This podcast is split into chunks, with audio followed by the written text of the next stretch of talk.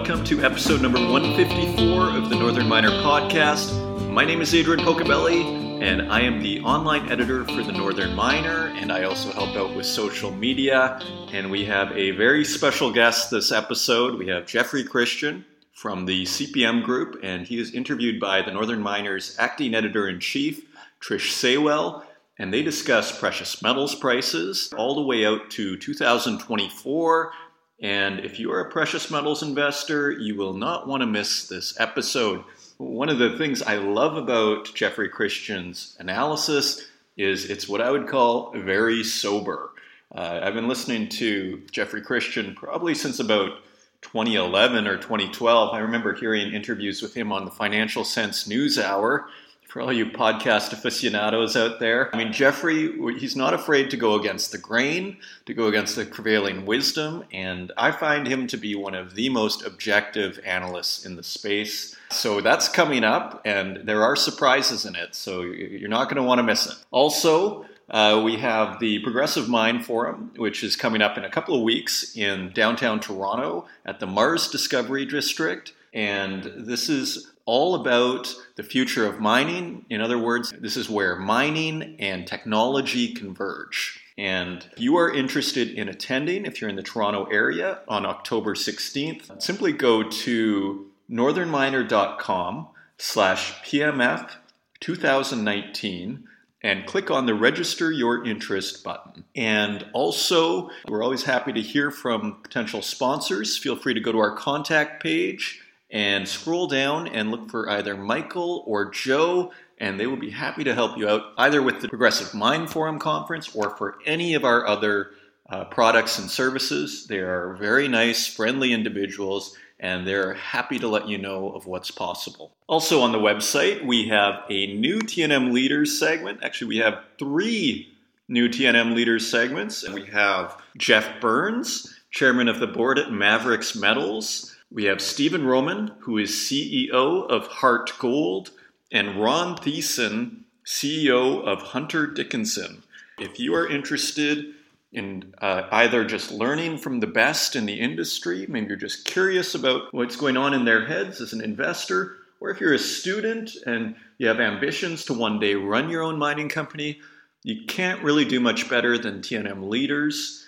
Uh, if you want to see what's available, we have a free preview, including Sean Boyd from Agnico Eagle. Just go to northernminer.com slash TNM dash leaders. That's northernminer.com slash TNM hyphen leaders. We have a new issue out this week, and front page features our Osisko Barkerville story. And if you remember, we discussed that last week. And if you haven't listened, feel free to go back to last week's show. We went quite in depth on the website, and that's the story of Osisko launching a new incubator or accelerator, as they like to call it and how they also bid for Barkerville Gold Mines, which is at one point a fairly controversial company, but they have righted the ship, and so that's on the front page. And as well, we have the Bell Copper story, where they're chasing their Perseverance copper porphyry in Arizona, and that's the one where Robert Friedland gets involved. As well, in this week's paper, we have a special focus on Quebec uh, with several stories about what's going on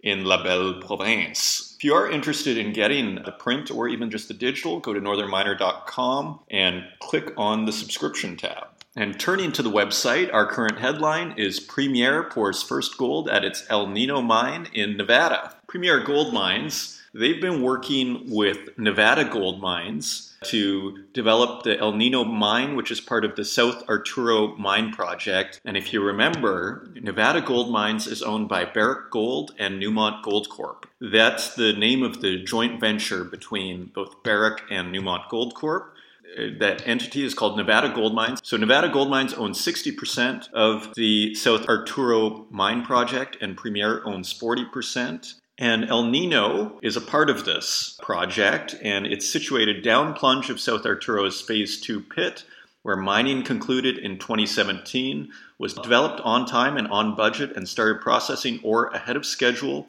with the first gold pour reported on September 26th. Gold production is expected to ramp up in the second half of this year. Premier's president and CEO, Ewan Downie, said in a statement that the company plans to continue surface and underground drilling to delineate and expand mineralization at El Nino. Also on the website, we have Palladium One, who are operating out of northern Finland, and they have defined a global resource of more than 1 million ounces of palladium equivalent at its Läntinen Koillismaa project, also known as the LK project in northern Finland the interesting things about this company is, in a sense, how small it is. It's uh, it's a junior that has 39 million common shares for 2.6 million dollar market capitalization. It's always interesting to see these smaller companies. One of the great insights of James Dines, the famous financial speculator, and he loves mining stocks because one of the great things that he explains is that the weird thing about mining companies, especially these penny stocks, is that they go from, in a sense, worthless when the price of, say, silver is below $10 an ounce. Some of these places are what he calls cow pasture. But then all of a sudden, if they go past $10 an ounce or $15 an ounce or $20 an ounce, whatever the number is, all of a sudden they become economically feasible and they become a huge mine. So they go from basically worthless to a mine. And this is why James Dines, I think, loves the, those junior mining stocks, but this is hardly an endorsement of investing in those junior mining stocks. They are treacherous, treacherous things. And don't think that, you know, the amateur investor goes out and buys a penny stock hoping that it's going to go triple and or even 10 times and has fantasies of it going up to 100 times and 99% of the time they lose their money. So it's something to do. You want to do your research. Uh, another famous financial speculator, Rick Rule, he describes how if you're a serious investor, especially of these junior mining stocks, you want to read the press releases at the very minimum, you know. And so you got to do your homework because this it's a tricky tricky business out there. You know, I also see it as part of a Canadian tradition. There are a lot of guys like I my brother's father-in-law he used to love just sort of following these juniors and and it's part of the appeal of the whole industry is these sort of rags to riches type stories and i see it as kind of a bit of a canadian tradition you know what used to be the vancouver exchange and eventually become the T- toronto's uh, venture exchange uh, and actually, and speaking of that, if you go to our Instagram, you'll see this amazing picture of the last day of the Vancouver Stock Exchange on Howe Street. And uh, it's a pretty classic picture. And, and we're going to start to release more and more of these archive pictures. We have an unbelievable picture archive at the Northern Miner. I mean, this paper's been around for 100 years. So, yeah, so let's look now with all that being said. Palladium 1 yeah, has traded in a range of 3 cents and 15 cents per share in the last 52 weeks, and at press time is trading at 6 cents. So that's Palladium 1. Also on the website, we have a news story from Brian Sylvester. He's a contributor to the Northern Miner. He's talking about this Falco Resources Horn 5 project in Rouyn-Noranda, Quebec. Apparently, it's in this weird relationship with Glencore, and it sounds like Glencore owns some of the property in the area or there are agreements. So Falco has to work with Glencore in order to get this Horn 5 project up and running. And so Brian goes into the complicated relationship between the two because both have their interests. You know, Falco wants to get the mine going, but Glencore wants to get maybe as much money as they can from Falco in the process. And there's also a smelter that Glencore runs next door, and it's not exactly clear if the drilling would take place underneath the infrastructure of Glencore. So they're sort of locked in this stance here in Quebec. And with all of that going on, there hasn't been an agreement yet. And there's been a delay in construction. Analysts have come out and they are concerned, but they're still projecting higher prices than the current price. The current price is 24 cents per share. So BMO has lowered its target, its 12 months target on Falco to 80 cents. from $2 and it still hasn't outperformed ratings. 80 cents is quite a bit more than 24. And Haywood Capital Markets has a 12 month target price of 40 cents on the junior, although it says its risk assessment is set at, quote, very high. Falco has 228 million common shares and trades in a 52 week range of 25 cents to 20 cents. The share price at press time was 24 cents for a $50 million market capitalization.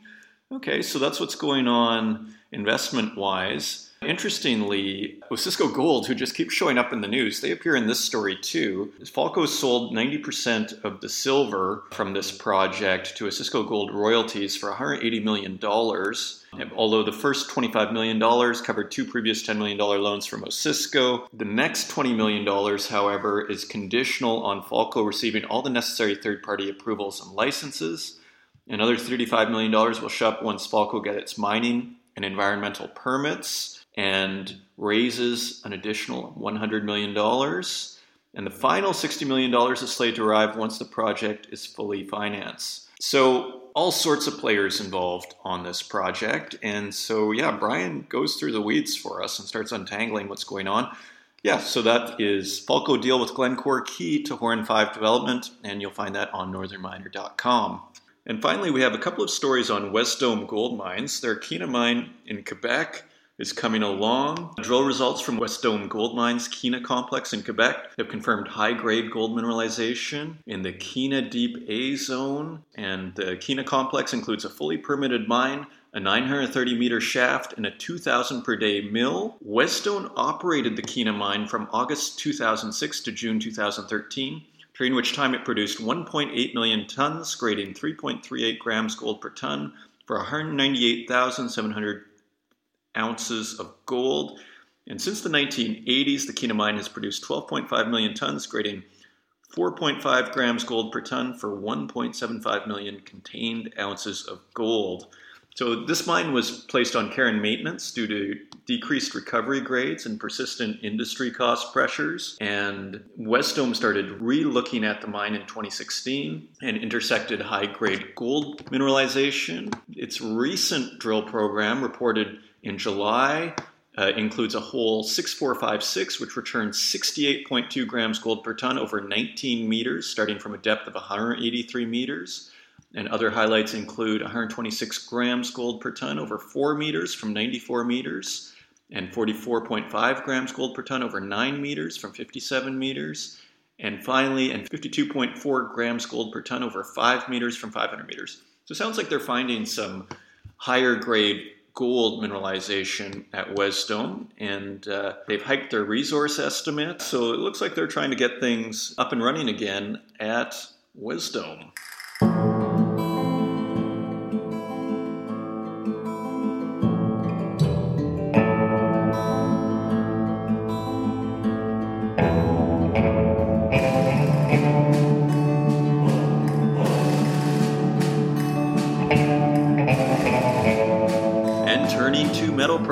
We thank our friends at infomine.com. And if you just put a little search in Google for metal prices and Infomine, you'll get all this information. And I highly recommend it. Uh, it's very convenient and easy to come by. So, what do we have? On October 1st, gold is at $1,463.97 and this is down from last week when it was at $1,522.84. The price action on gold, we see it basically bouncing above and below $1,500 for the last month or so. Silver is at $17.03, and that's down from $18.65 last week, so it's pretty dramatic. Platinum is at $885.80, and that is also down from last week at $957.98. And palladium is the exception to this. Palladium just keeps going higher. It's at $1,669.19, and that is up from last week's $1,656.49. So palladium continues to just move higher. Copper is at $2.58 and that is a penny below last week's quote. And aluminum is at 78 cents, a couple of cents below last week's quote. Lead is at 94 cents, which is also a couple of cents below last week's quote. Nickel is at $7.90. So staying near its all time highs, but a little lower than last week's $8.15. Tin is at $7.40, again, 5 cents below last week's uh, quote of $7.45. Cobalt continues to go higher at $17.01, and that is higher than last week's $16.78. And zinc is at $1.06, one penny higher than last week, so it continues to hover. And coming up, Jeffrey Christian from the CPM Group in New York City, where he is managing partner. He's interviewed by the Northern Miners acting editor in chief, Trish Saywell. A little bit on the CPM Group. CPM Group is a commodities research, consulting, financial advisory, asset management, and commodities management firm that provides independent research, analysis, and advisory services related to commodities markets, corporate and project finance, and the financial management of exposure to commodities oriented investments. The firm, founded in 1986, is focused on precious, industrial, and specialty metals, as well as energy and agricultural commodities. So here it is Trish Saywell interviewing CPM Group's Jeffrey Christian, and we will see you on the other side.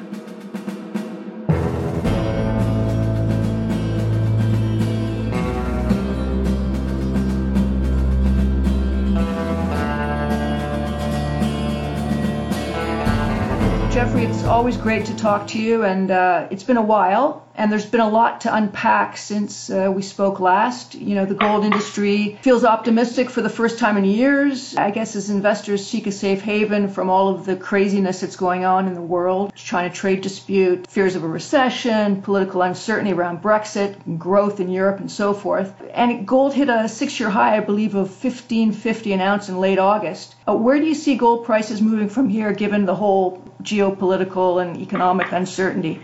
Well, we're expecting gold prices to rise. We had been expecting prices to rise modestly in the second half of this year and into 2020, 2021, and then accelerate later as these economic and political problems became even more significant in terms of being immediately requiring attention. And I think what we've seen since July is that at least on the short term investor end of the spectrum, you've seen a lot of people start to pivot toward gold and they're moving as if these things are much more critical. That makes sense because you've had, you know, the political scandals in Washington and the problems there. You've had the political scandals and problems in London.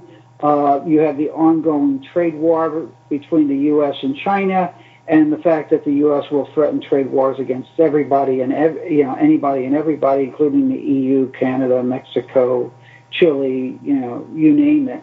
So you have all these issues, and you've seen shorter-term investors come in, and that's accelerated the price increase. We haven't really seen a lot of long-term investors coming in as buyers since uh, late June when this all started, and that's a little bit worrisome to us although it plugs into our longer term view, which is that these problems still are growing and they're they're not going to come home to roost quite yet. Obviously, that could change on a moment's notice, but right now, you know, if you look at the global economy, it's actually in relatively decent shape.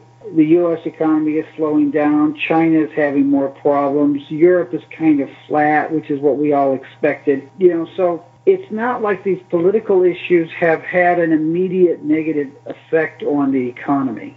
That could change. It could change in October. It could change in the last quarter. It could change into 2020. And as a result, you have at least the short-term investors, you know, moving more into gold, and the gold market being small and illiquid compared to money markets, currency markets, stock markets, has reacted with sharply higher prices. So I think what we've seen is the turn. And what we've told our clients over the last several months is there'll be periods of time when you want to take profits, like when the price gets to 1560 two weeks ago. But basically, you want to play gold from the long side going forward now, probably for the next several years.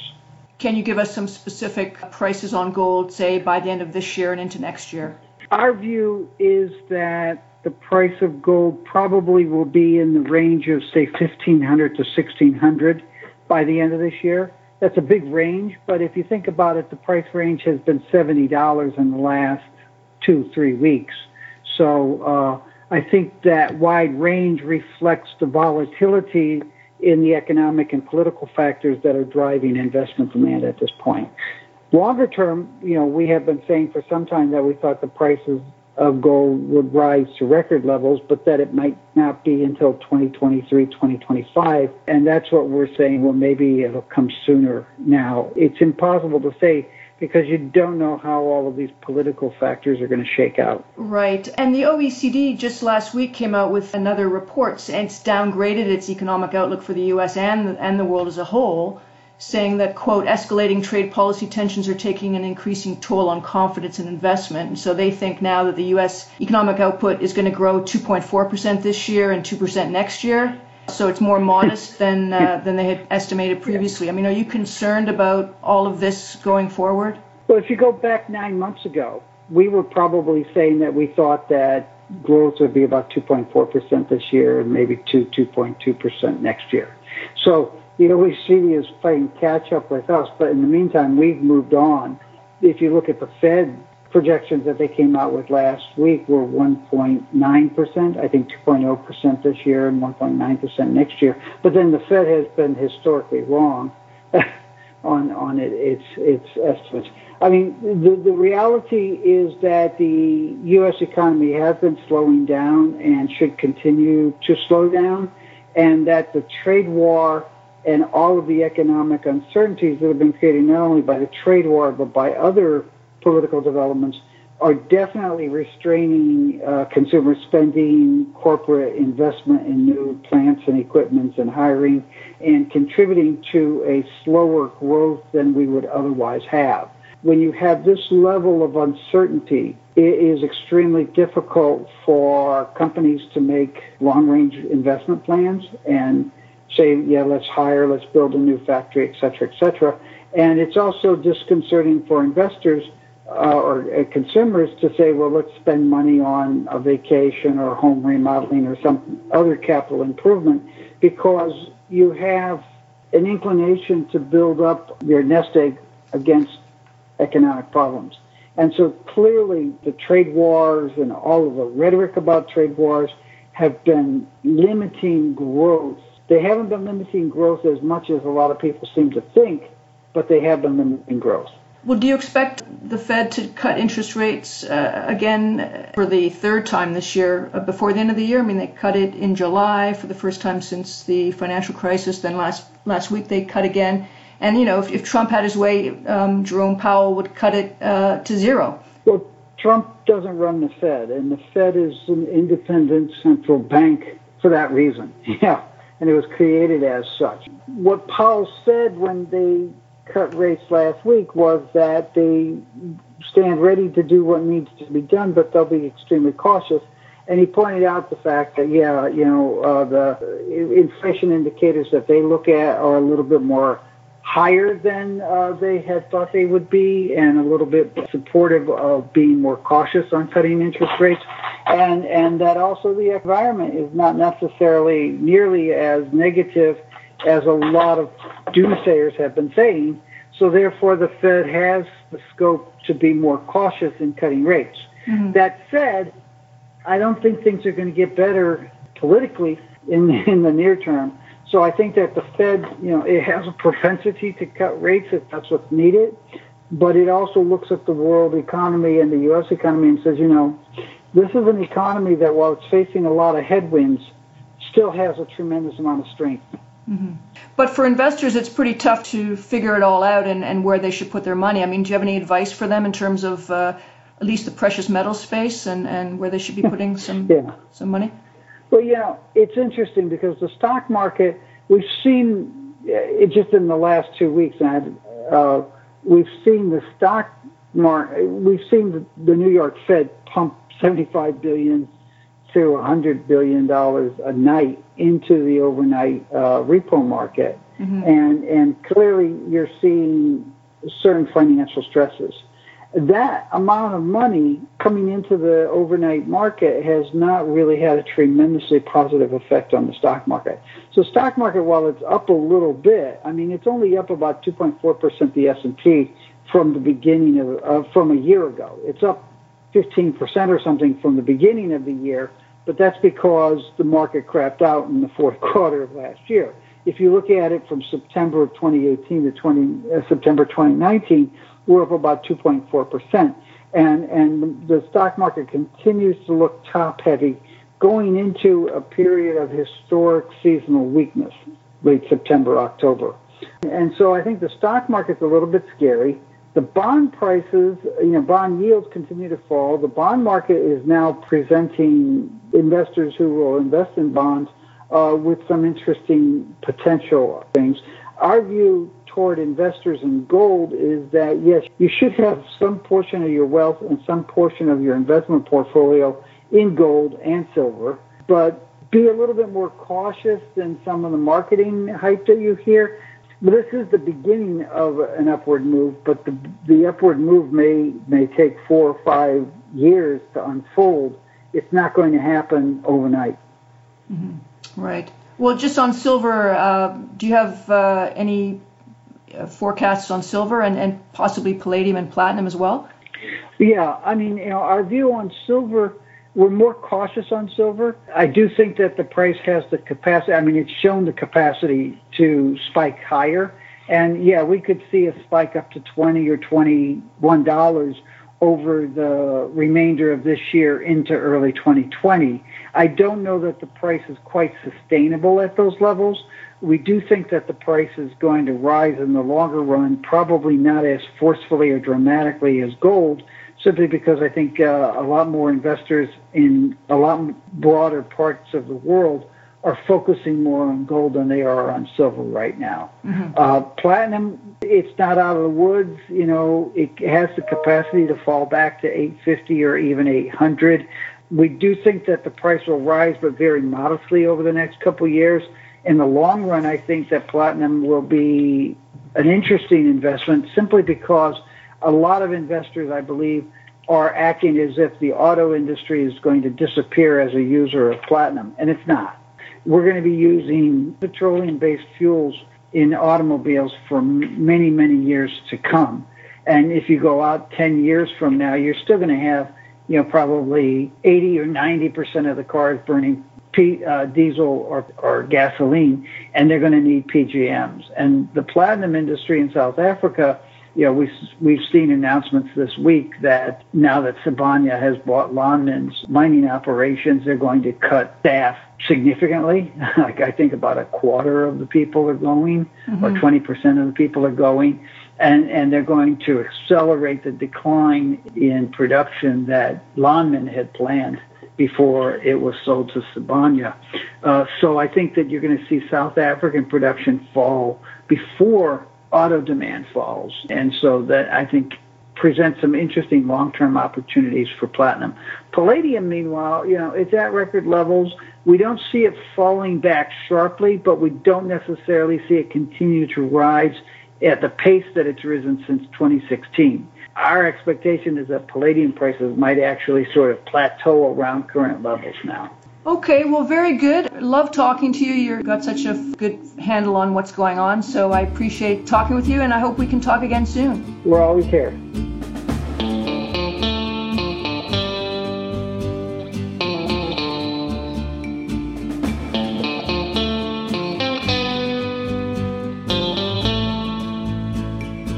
That wraps up another episode of the Northern Miner Podcast. Thank you again for listening. We hope you enjoyed the show. We hope you enjoyed the interview. We hope you continue to enjoy it every week. And if you would like to help support the podcast, feel free to go to the Apple Podcast directory and leave us a review. That helps enormously with the ranking in the directory there. And also feel free to share it with your friends, whether it's on social media or over email. If you know students who are in geology, feel free to send them this show as well. Lots more new interviews coming up in the coming weeks, so stay tuned.